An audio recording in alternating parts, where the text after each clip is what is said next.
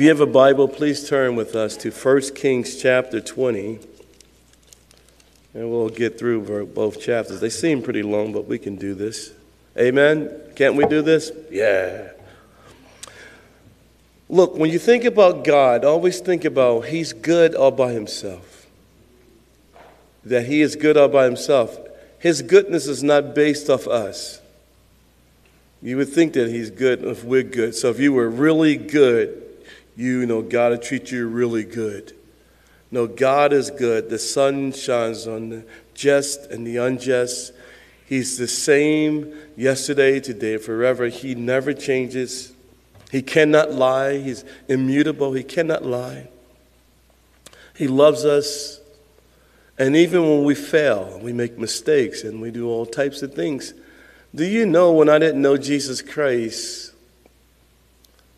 it says, God so loved the world that he gave his only begotten Son, that Christ still died for me, and I didn't even know it. And so we think that, you know, every sinner, everybody that's wicked, God is, you know, he will not acquit the wicked, but he sure is long suffering towards the wicked.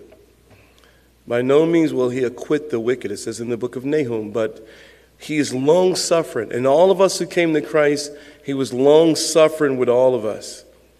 You know, and then it will be people he's long suffering with that will reject him and reject him. And we'll look at this tonight in the life of Ahab.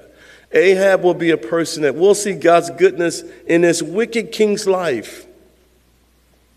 And he don't even recognize his goodness was for him to come to a place. You know what God goodness is for? For us to come to a place of repentance. You know, and so it says in verse 1, it says, Now Ben Hadad the king of Syria gathered all his forces together. Thirty two kings were with him, with horses and chariots, and he went up and besieged Samaria and made war against it. So this has Ben Hadad. Uh, the name that means Ben is always son of, son of the God of Hadad. It was a number of kings in the, you know that were named, a few named Ben Hadad.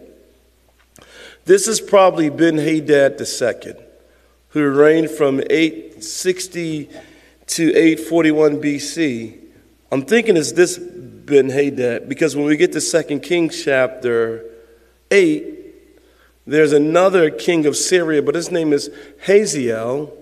He would reign from um, 841 BC to 806 BC. After Hazael was another man called Ben Hadad, but he was Ben Hadad the third in 2 Kings chapter 13, verse 3. That's another Ben Hadad, but that was Ben Hadad the third. He reigned from 806 to 770 BC.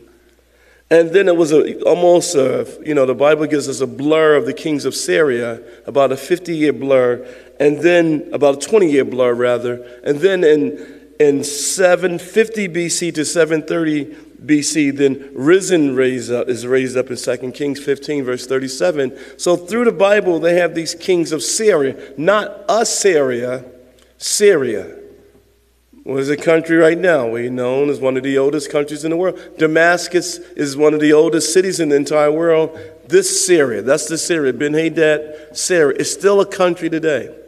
Isaiah will write and say Damascus will be no more. One day there will be no Damascus.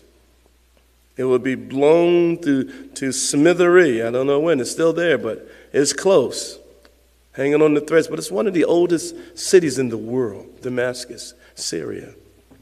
So this is the Ben Hadad here, and in the king of Syria, this Ben Hadad II, and gathered all his forces together. 32 kings were with him. This 32 kings were subject to him, with horses and chariots. And he went up and besieged Samaria and made war against it. Then he sent messengers into the city to Ahab, king of Israel, and said to him, Thus says Ben Hadad. Somebody help her with her phone.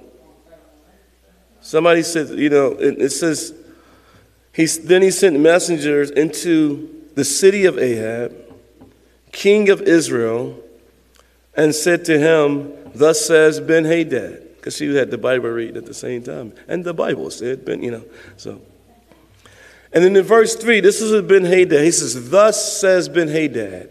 Anytime you hear a human being says thus, that person who's saying thus is in trouble. Because only God would say, Thus says the Lord, thus says the word of the Lord, thus, thus. When a man says thus, he's walking on very, very thin ice.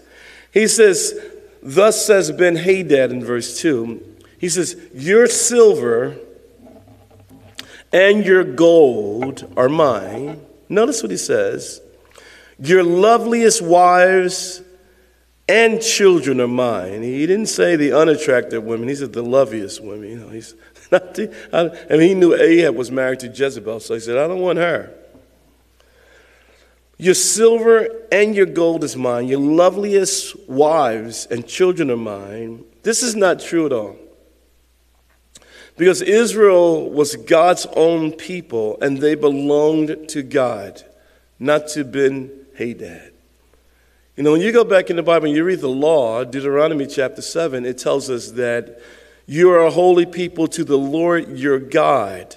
The Lord your God has chosen you to be a people for himself, a special treasure above all the peoples of the face of the earth. The Lord did not set his love on you or choose you, nor chose you because you were more in number than any other people, for you were the least of all peoples, meaning the nation of Israel. That's why God chose them. They were the least of all people. But because the Lord loves you and because because he would keep the oath which he had sworn to, you know, to your fathers, meaning Abraham. The Lord has brought you out of, uh, brought you up out with a mighty hand and redeemed you from the house of bondage, from the hand of Pharaoh, king of Egypt. Israel was God's people. To this day, they are still God's people. And people say, well, why would he choose Israel? Well, the Messiah comes through the nation of Israel, through the tribe of Judah, Jesus Christ.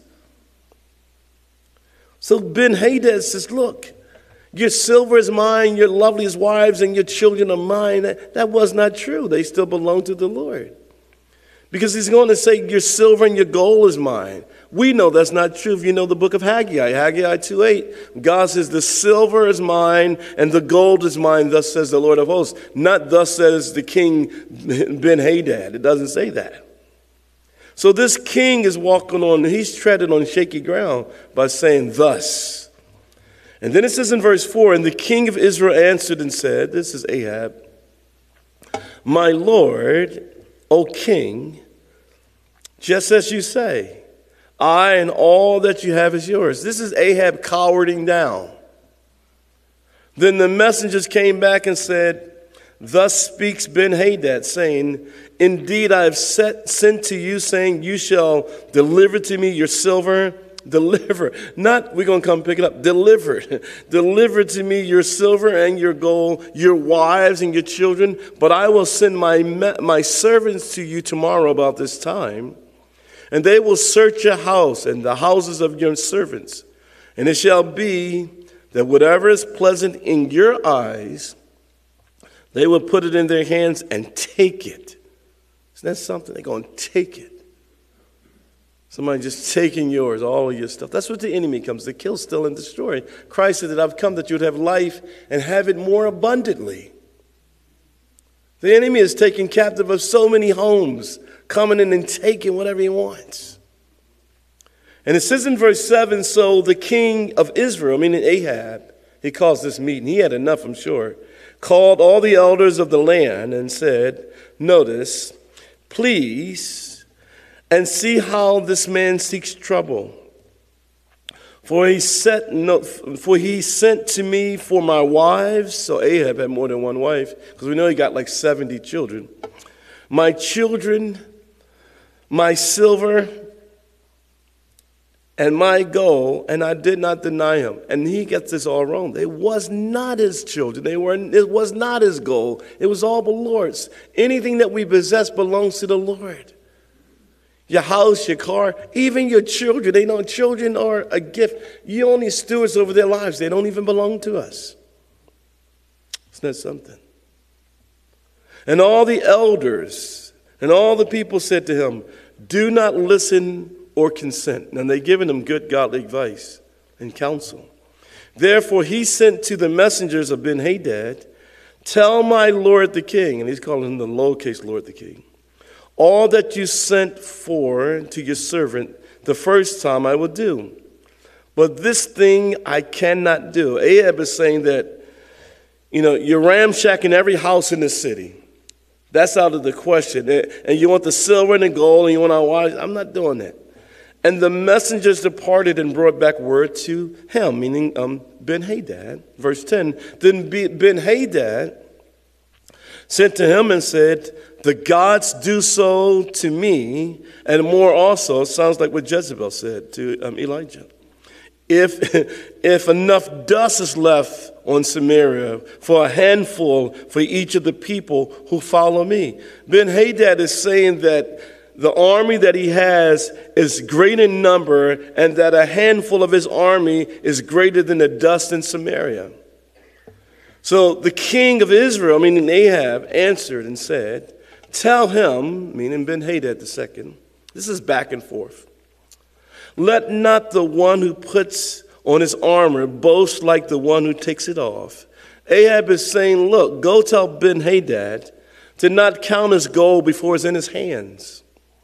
And it happened when Ben Hadad heard this message, as he and the kings, these other 32 kings, were drinking at the command post, that he said to his servants, Get ready. And they got ready to attack the city, speaking of Samaria. Suddenly, I love this. Every time God puts something together, He puts this in the story. We always need a man of God around. We always need somebody with the word of the living God. And here, suddenly, it says, a prophet, an unknown prophet, approached Ahab, king of Israel, saying, Look what he says. Not thus says Ben Hadad. He says, Thus says the Lord, is capital L O R D, that's Jehovah, the national name of the God of Israel. Thus says the Lord, Have you seen all this great multitude? Behold, I will deliver into your hand today. This is a one day event. And you shall know that I am the Lord. God is speaking to Ahab through his grace. He was the most wicked king in all of Israel, and yet God bestows grace to even this wicked, abominable man. Is that something? The heart of God here towards a sinner. Ahab should have been, you know, instinctively discerned that God's goodness was for the purpose of leading him into repentance. Sometimes we think we're getting away with murder, and God is good to us, God is good to us, God is good to us. He wants us to repent. The goodness of God leads us to repentance. You know, Paul wrote to the church in Rome in Romans chapter 2, you know, verse 4, he says, Or do you despise the riches of his goodness, forbearance, long suffering, not knowing that the goodness of God leads you to repentance? Do you not know that? And that was a question. So God is being patient with this wicked king. He's patient with us. You know, some things you've done, you said, When is he going to get me? When is he going to get me? I know he's gonna he could smoke me right now. And God is still grace. He's grace, full of truth, full of grace. And here God's being patient with this king. You know, Ahab's name is mentioned 82 times in the Bible.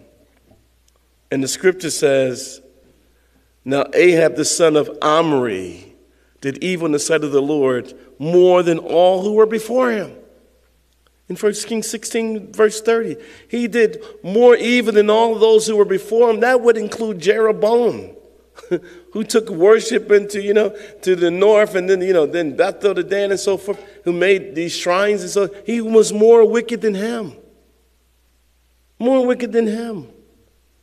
God was being, he's being gracious to this king because he loves Israel.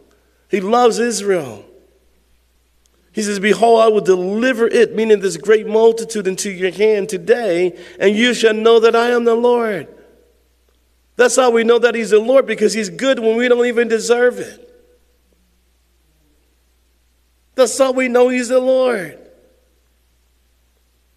They would say in the old Baptist church, God is good. And the people say, all the time, and all the time, God is. That was dead. God is That's dead. God is? Good. God is what? Good. Y'all say, good, good, good. I bet you if you hit the lottery or something, you would be sounding like that. Some of y'all play the lottery, I know it. No, I'm just, I don't know. I just said that. Sorry, forgive me. I didn't mean it. Oh, who just hit? No, I'm just. so Ahab said, verse 14, he's speaking to this unknown prophet, by whom? How God, he said, how is God going to deliver anybody? By whom? And he's like almost excusing, sure ain't me. He says, by whom? And he said, thus says the Lord, I love this, by the young leaders of the provinces, those who are not sinful like you, I'm sure. Then he said, who will set the battle in order? And he answered, You. you set it up. Then he mustered the young leaders of the province, and there were you know 232. And after them, he mustered all the people, all the children of Israel, 7,000. It's interesting, you know. So they went out at noon. Meanwhile, Ben Hadad and the 32 kings helping him notice, were getting drunk at the command post. So they're in the middle of the day. This is in, this is noontime. They they getting drunk, getting pickled drunk in, at, at noontime.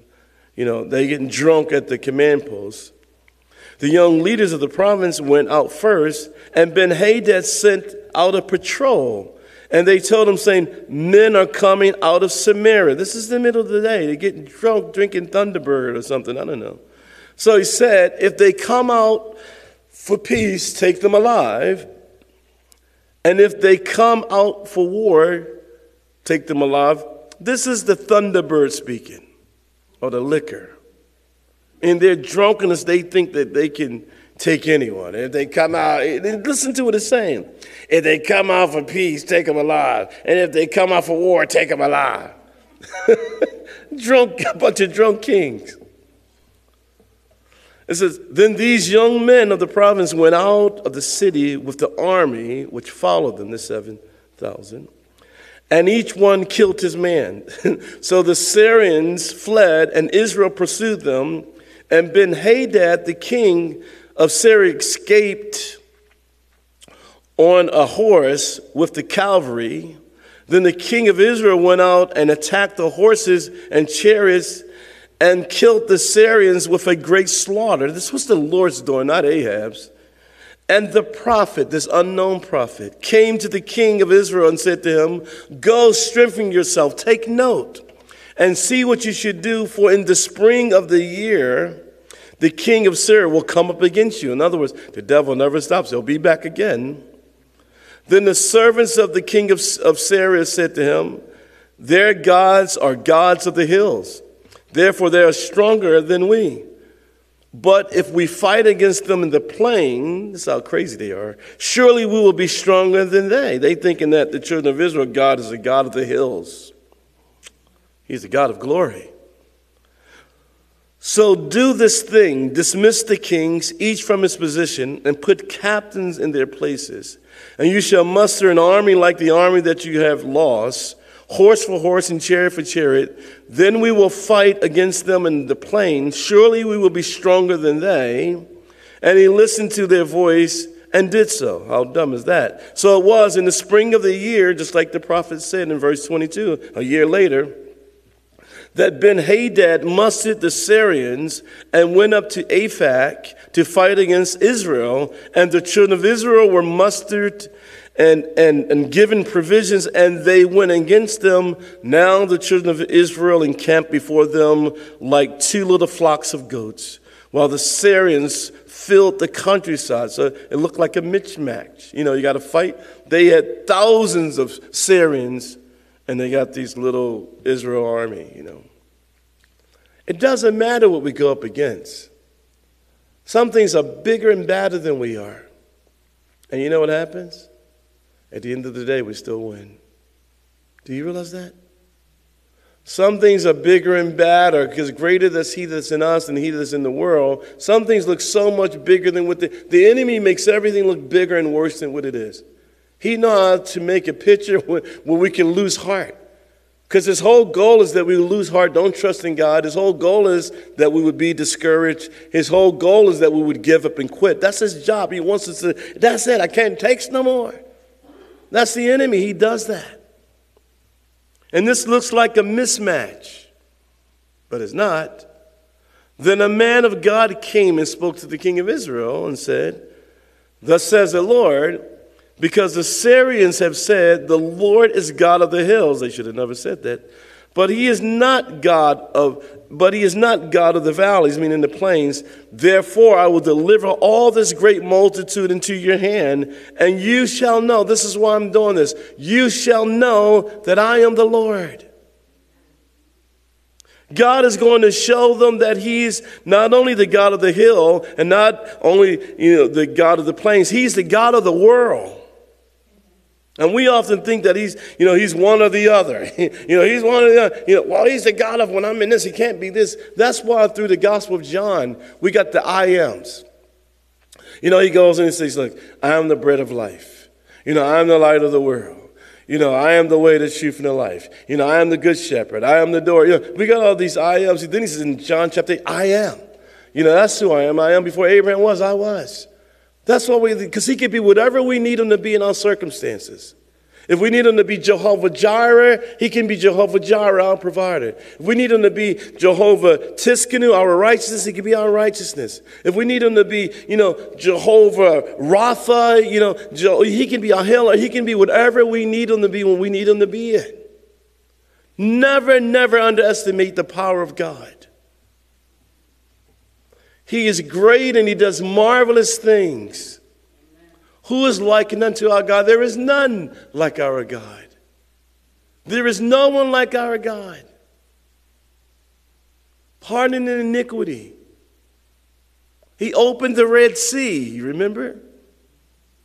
Some of us need some Red Sea blessings sometimes. He could do it. He sent manna from heaven. They were in a wilderness. Manna, Jesus, I'm the bread of life. That was a picture of Christ. Psalm 78, verse 25, it says it came, they called it angels' food. This is our God. It's not based on how good we are. Ahab was this wicked man. He was a wicked man. He despised the things of God, and yet God was still good. How much more when we walk with Him and obey Him? Everything God does in our life is good. And you can rest assured of that. Because He knows exactly what we need when we need it. You believe that tonight? Because he's the same yesterday, today, and forever. In Hebrews chapter 13, verse 8, he is the same God. When we walk through those difficult journeys in life, through the valleys of death, is he not only the God of the hills, or, or, when we walk through the plains, God? We are convinced that he is God in all of our situations. He's the God of all comfort, no matter what the state is. He's the God of all comfort. And he knows what he's doing. He said, I don't understand that, Lord. I don't have to understand what he's doing. So many horrific things I've seen in our life, me and my wife. And I realized that he still's the God of glory to God of peace. And it says in verse 29 and they encamped opposite each other for seven days. It's a standoff. So it was on the seventh day the battle was joined. And the children of Israel, this smaller army, killed, notice, 100,000 foot soldiers of the Syrians in one day. 100,000 is one tenth of a million. But the rest fled to Aphek Aphek, which means far, is somebody that it was probably this particular Aphek, because it's different parts, somebody that is a city in the territory of Benjamin. It means fortress. Into the city, then a wall, notice this, when they come running, then a wall fell on 27,000 of the men who were left. God said, okay, okay, let me do something. The enemy is done. Could you imagine? We think the enemy has power. He's like a pit bull on a leash. God sent an angel one night and, sent, and killed 185,000 soldiers, the Syrians. 185,000 in one night. Gideon knew he only had, look, he had 32,000 men. And God said, okay, the ones who want to go, go. Then he took them down. The guys was left. He sent the rest of them home. Altogether, 31,700 men was gone. And God said, now you got the chosen 300. Now you can fight. And there was 300 against 135,000 Midianites. You do the math. The same math that happened to Elijah when he was in Mount Carmel. 1 to 450. Y'all guys good mathematicians? You divide 135,000 by 300, you get 450. Don't tell me he's not greater than the enemy. Get that out of your mind. He is greater than the enemy. 27,000 of the men who were left, a wall fell on them. And Ben Hadad fled and went into the city, into the inner chamber. He's a coward. He's running. God's goodness is not always based on our goodness. He's faithful even when we're not. Then his servant said to him, Notice, look now, we have heard that the kings of the house of Israel are merciful kings. Please let us put sackcloth around our waists and ropes around our heads and go out to the king of Israel. Perhaps he will spare your life. So they were, so they wore sackcloth around their waists and put ropes around their heads, which they would do in that culture, and came to the king of Israel and said, Your servant Ben Hadad says, Please let me live. And he, meaning Ahab, said, Is he still alive? He is my brother. Is he crazy? He calls somebody his brother. God just delivered you from the enemy hands. Now you're making a treaty with the enemy? He just delivered you from that man that we used to mess with. He treated you like dirt, and now you're making a treaty with him. We're going to go back together. We love each other. But God just cheated on you. You know, let's make a treaty. Let's make a treaty with them just delivered you from something, and you go right back and make a treaty with it. Ahab is out of his mind. But he's thinking political, and he's thinking about how he could get some leverage by, he says, he's probably saying, let me tell you something. If I had more allies, the Syrians was coming to power in this particular time in history. If I had more allies, I'll be friends with the Syrians because they know we can beat them. Let them be our friends. They'll help us if we go up against the Syrians. Instead of him trusting the living God, he said, let's get the, Syr- the Syrians on our side. So if the us Syrians come up against us, we will have a huge army to fight against them. But not trusting in the living God. God just gave him victory. God is long suffering. Ahab is a remarkable, foolish man. Now the men were watching closely to see whether any sign of mercy would come from him, and they quickly grasped at this word and said, Your brother A, oh, listen, your brother Ben Hadad, brother Ben Hadad, you know, your brother Ben Hadad. So he said, Go bring him. Then Ben Hadad came out to him and he had him come up into the chariot. come sit here. A God was just threatening your life and your family. So Ben Hadad said to him, The cities which my father took from your father, I will restore. And you may set up marketplaces for yourself, notice, in Damascus, as my father did in Samaria. Then Ahab said, I will send you away with this treaty. Wow. And he made a treaty with him and sent him away. We do know that in, five, in 853, rather, BC, Ahab and, and Ben Hadad. This information is in the um, museum in Great Britain. So they would hold off the Syrians. They made this type of treaty. Isn't that something? Don't make no treaties with the devil. You hear me? Because you got to keep them a secret, especially if you're a believer. And want nobody to know. Now, certain men of the sons of the prophets, I like this, the sons of the prophets, mentioned nine times only in the book of Kings. However, this is the first time it's mentioned in the Bible, the sons of the prophet. God had 7,000 that didn't bow down to Baal, said to his neighbor by the word of the Lord, Strike me, please. And the man refused to strike him. He's refusing the, the word of God. Then he said to him, Because you have not obeyed the voice of the Lord, this is thrown in here. Surely, as soon as you depart from me, notice, a lion shall kill you. As soon as he left him, a lion found him and killed him. A lion is how the devil is described. And for those who refute and reject the word of God, they will be devoured like that of a lion's attack. You know, that's why the Bible says, be vigilant. All of us should be vigilant because your adversary, the devil, walks about like a roaring lion seeking whom he may devour. Resist him steadfast in the faith, knowing that the same sufferings are experienced by your brotherhood in the world. You know, we should resist the devil. And he found another man and said, Strike me, please. So the man struck him, afflicting a wound. And this man must have heard about what happened to the other man. Then a prophet departed and waited for the king, meaning Ahab, on the road and disguised himself with a, notice, uh, a bandage over his eyes, acting like he was wounded in battle. And as the king passed by, he cried out to the king and said, Your servant went out into the midst of the battle. And there a man came over and brought a man to me and said, Guard this man. If by any means he is missing, your life shall be for his life, or else you shall pay a talent of silver. While your servant was busy here and there, he was gone. Then the king of Israel said to him, So shall your judgment be. You yourself have decided it. And Ahab is saying that he pronounced his own guilt. Really, he don't know that. He's Ahab is saying that he pronounced his own guilt for himself, really. And he hastened to take the bandage away from his eyes. And the king of Israel, notice, recognized him as one of the prophets. Now, Flavius Josephus, who writes us different things and great things, says that this was Micaiah. This was the prophet Micaiah that predicted Ahab's death.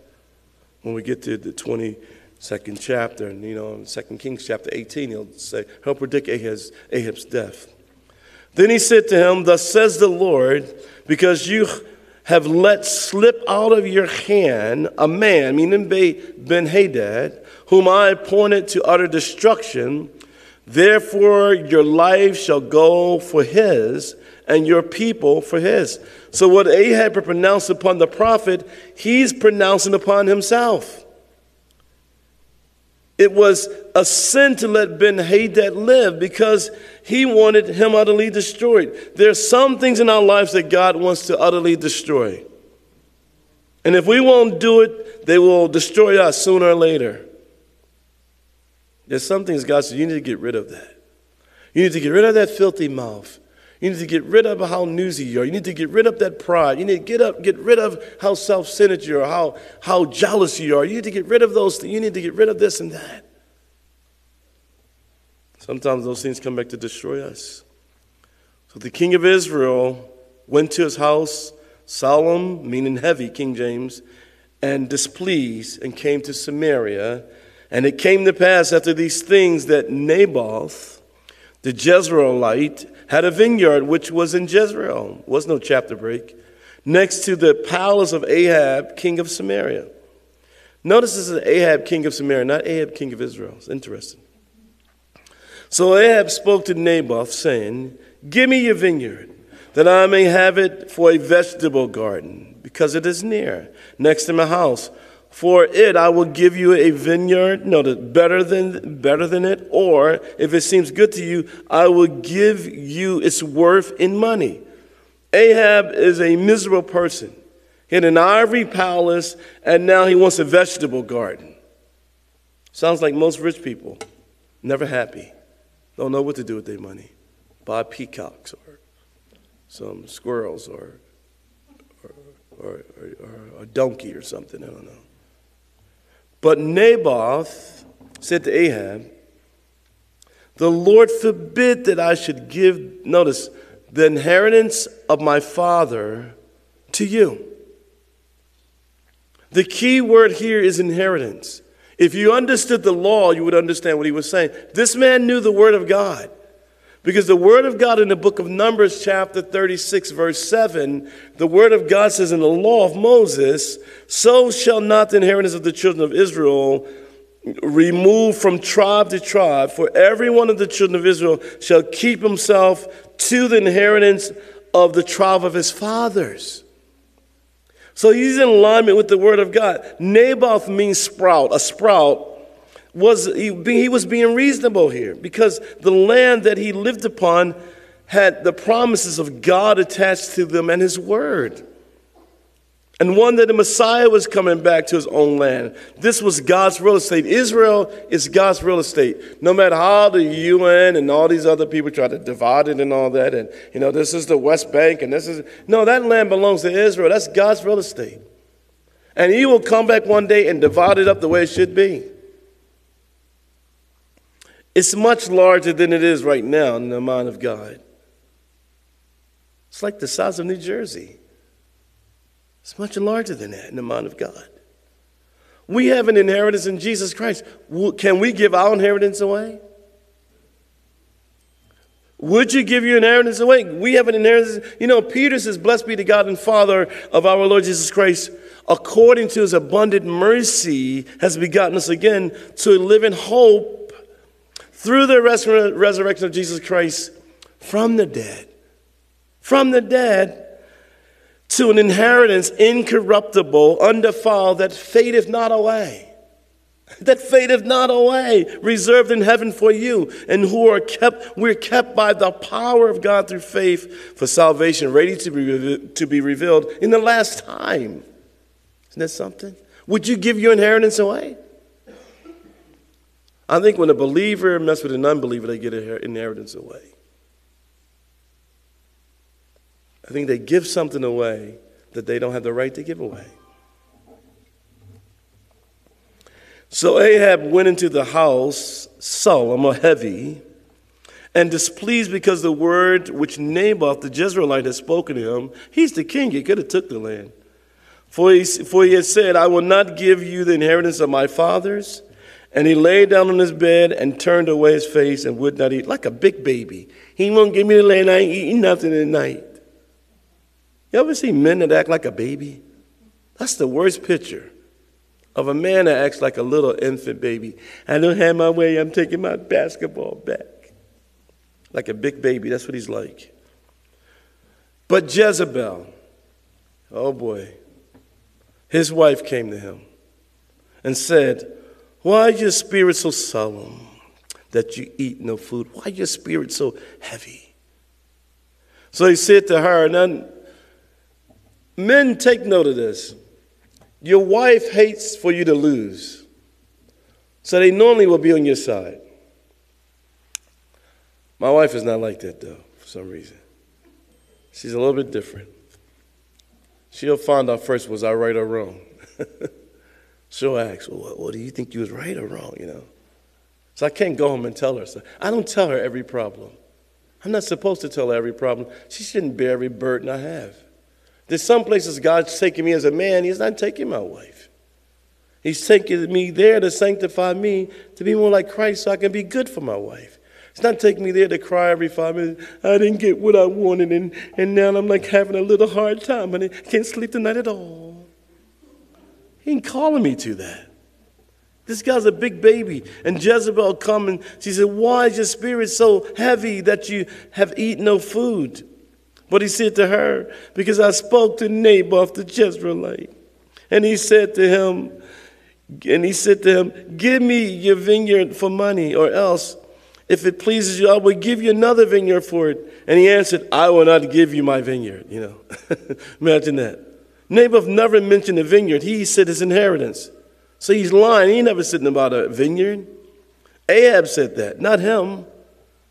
Then Jezebel's wife said to him, Notice, you know, you, you know, you now exercise. He says, You now exercise authority over Israel. Arise, eat food, and let your heart be cheerful. I will give you, notice she's saying, I will give you Naboth vineyard you know, of Jezreel. I would give it to you. I would give you the vineyard of Naboth the Jezreelite. She's saying, I'll do it. Don't get your wives in your fight sometime. You know, you argue with, that's why when we used to say when you get married, you get in an argument with your wife or something, don't you tell your in laws. Because y'all might make up and then they still mad at them for life. Every time I can, every time I think about it, I think about the time he choked her or something like that. And she forgave him for choking her, you know. My brother in law said that one time. My mom was refereeing one of their fights.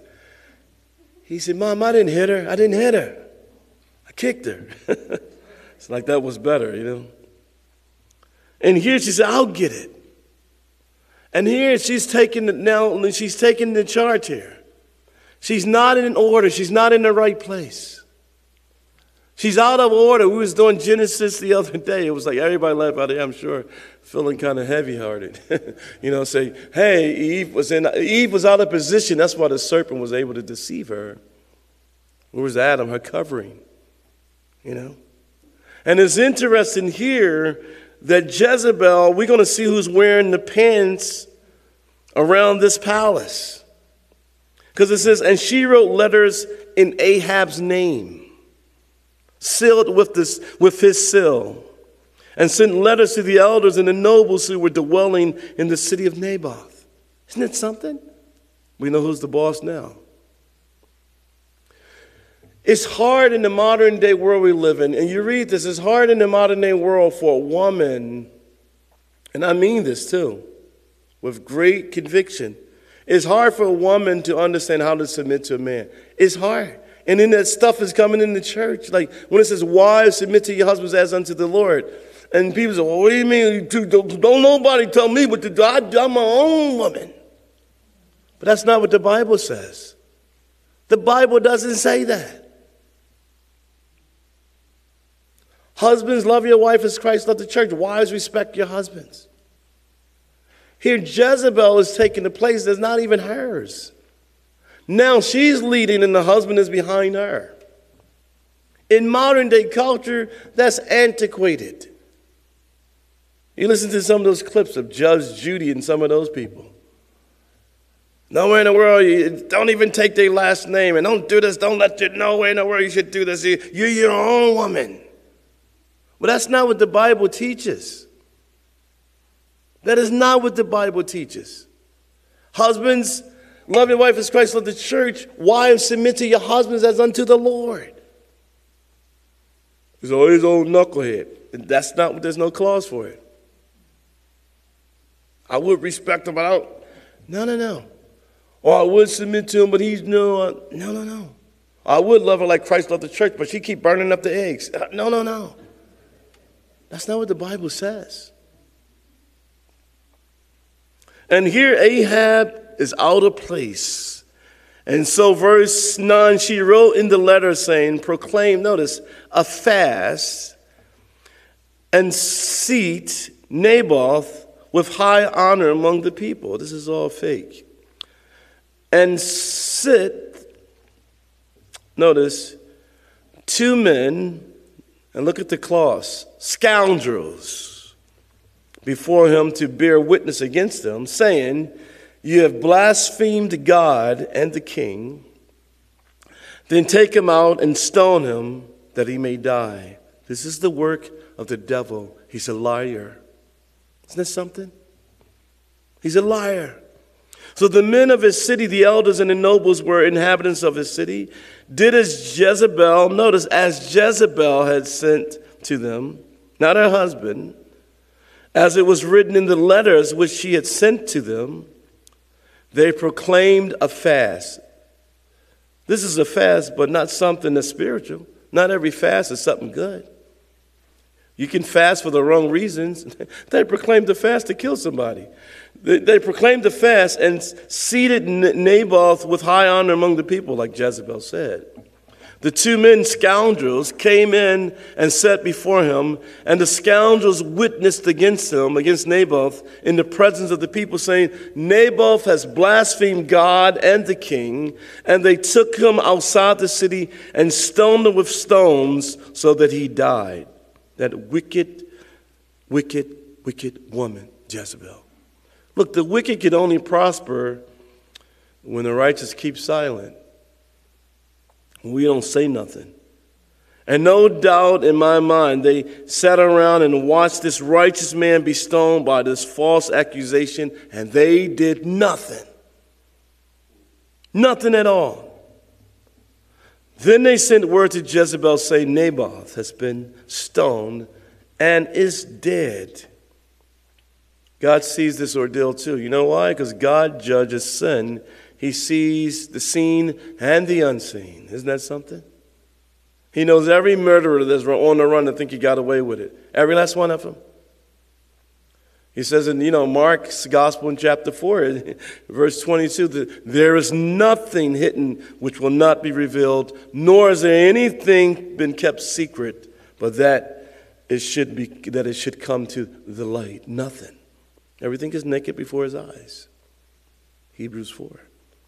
And it came to pass when Jezebel heard that Naboth had been stoned and was dead, that Jezebel said to Ahab, Arise, take possession of the vineyard of Naboth the Jezreelite, which he refused to give you money for. For Naboth is not alive, but dead. He never asked How did he die? So it was when Ahab heard that Naboth was dead that Ahab got up and went down to take, to take possession of the vineyard and Naboth the Jezreelite. Isn't that something? Then the word of the Lord came to, and here's Elijah back in the picture. Elijah the Tishbite saying, Here's the word of the Lord. It came to him. 1 Kings 17 1, 1 Kings 17 8, 1 Kings 18 1, 1 Kings 19, verse 9, and here in 1 Kings chapter 21, verse 17, the word of the Lord came to Elijah the Tishbite, saying, and this is what it's saying Arise, go down to meet Ahab, king of Israel, who lives in Samaria. There he is in the vineyard of Naboth. See, God sees everything, where he has gone out to take possession of it. And you shall speak to him, saying, Thus says the Lord, Have you murdered and also taken possession? He think it's done in secret, but God knows everything, and he sends a prophet to tell him that he knows about it. Isn't that something? And you shall speak to him, saying, Thus says the Lord, in the place where dogs lick the blood of Naboth, dogs shall lick, the, lick, the, lick your blood, even yours. So Ahab said to Elijah, Have you found me, O my enemy? Now, Elijah is the last person that he wanted to see. This is the last time he saw him. He defeated the 450 prophets of Baal and put them all to death.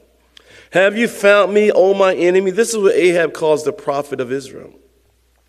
And he answered, I found you because you have sowed, in other words, have you married yourself to evil or cleave? It means to cleave to evil. You have sold yourself to evil in the sight of the Lord. Behold, I will bring calamity on you. I will take away your posterity. I, I, will cut off from Ahab every male in Israel, both bond and free. I will make your house like the house of Jeroboam, the son of Nebat and like the house of Baasha, Baasha the son of Ahijah, because of the provocation with which you have provoked me to anger and made Israel sin. And concerning Jezebel, the Lord also spoke, saying, The dogs, remember this, underline this in your Bible because this is going to happen. Mark God's word. When you hear something in one place, see if it's fulfilled in another place. That's how you know it's the word of the living God. And concerning Jezebel, the Lord also spoke, saying, The dog shall eat Jezebel by the wall of Jezreel. The dog shall eat whatever belongs to Ahab and dies in the city, and the birds of the air shall eat whatever dies in the field. But there was not one like Ahab who sold himself to do wickedness in the sight of the Lord, because notice, because Jezebel, his wife, stirred him up. You, the king, do whatever you want to do, honey. You don't let nobody talk to you like that. Get them back. Get them back. Get them back. You know, somebody can stir you up to do something. Girl, I wouldn't take that. Oh, no, no, I'd go in there and spray paint his whole house. Or one of your girlfriends see one of the guys you're dating at the movies with another girl on the phone. Uh huh. Yeah. Mm hmm. Yeah. Yeah. Uh huh. Yeah. Mm. Yeah. Yeah. Yeah, he, he was Shalaka, uh huh. And he on his way to get home, she pulling right up when him Shalaka pull up. I thought you said you had to work overtime, buddy. and there's a big fight break out, and the house gets spray painted or something. He was so wicked. His wife stirred him up. He was already evil. Now he married an evil woman who stirs him up even more. Guys, don't marry a Jezebel. If you get married, don't marry one of them. Don't marry somebody that always think you're right with every decision you make. Don't, don't do it. Have somebody that challenge your thinking. So you sure you want to make that decision? Because there's more wisdom in that. There's more wisdom in having somebody that say, honey, I don't know if you're making a good decision. Don't say, yes, honey, that's good if you want to do it. If you feel like it, honey, you do it. That is not good. Sometimes you have to be that wife to say, honey, I don't know if that's a good decision. And a wise man would listen to that. You know, God told Abraham, He says, listen to Sarah. Some people say, well, what is, that in the Bible? It's in the Bible. Listen to Sarah. Some guys should listen to Sarah. They got a Sarah. Well, Sarah is really a Sarah, but listen to Sarah. But don't listen to Jezebel. Don't you listen to Jezebel. Because she stirred him up. Notice, and he behaved very abominably in fallen idols. It's because the wife he had, according to all that the Amorites had done, whom the Lord had cast out before the children of Israel. So it was when Ahab heard those words from, you know, Elijah told him a few things to do that he tore his clothes and put sackcloth on his body and fasted and laid in sackcloth and went about mourning. He didn't repent. And the word of the Lord came to Elijah the Tishbite, saying, See how Ahab has humbled himself, not repentance, just circumstances. Godly sorrow produces repentance. Judas never repented. He gave back the silver, but he never repented. See how Ahab has humbled himself before me because he knows something's going to happen to him. Because he has humbled himself before me, I will not bring calamity in his days. In the days of his son, I will bring calamity on his house. He humbled himself because of circumstances, but he didn't repent of his sin. I'm not going to do that no more. I was wrong. But that's not repentance. Repentance is a word metanoia. Repentance is not a bad word. Repentance is an invitation word. When God says repent, when Jesus comes on the scene, repent, for the kingdom of God is at hand. He says, repent that you may have a time of refreshing in Acts chapter 3, verse 19. Repentance is not a bad word. It's not a bad word. It's an invitation word.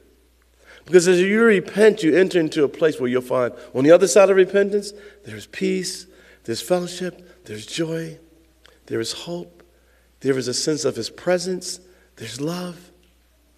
Isn't this something what repentance does? It's restoration, reconciliation. And there's a sense of, Lord, I know I messed up, but I know you love me.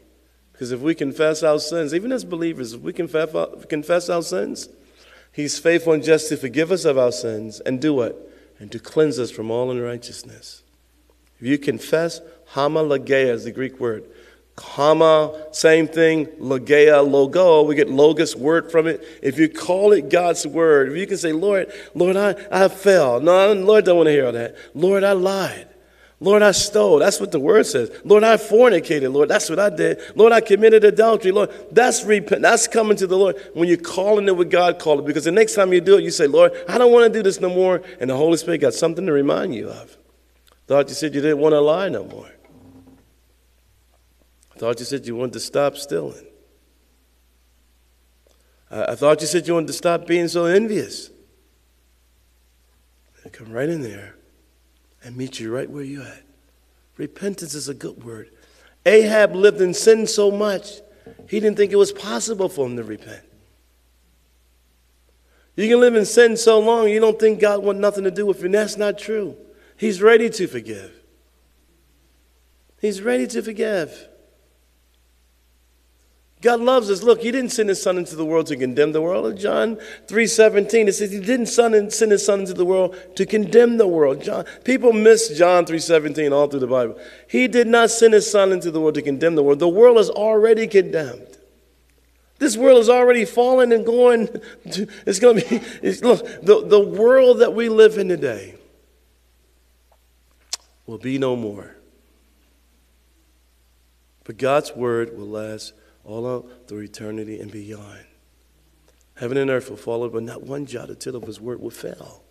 None of it. It's settled in heaven. Psalm 119, verse 89, it says, It's settled in heaven.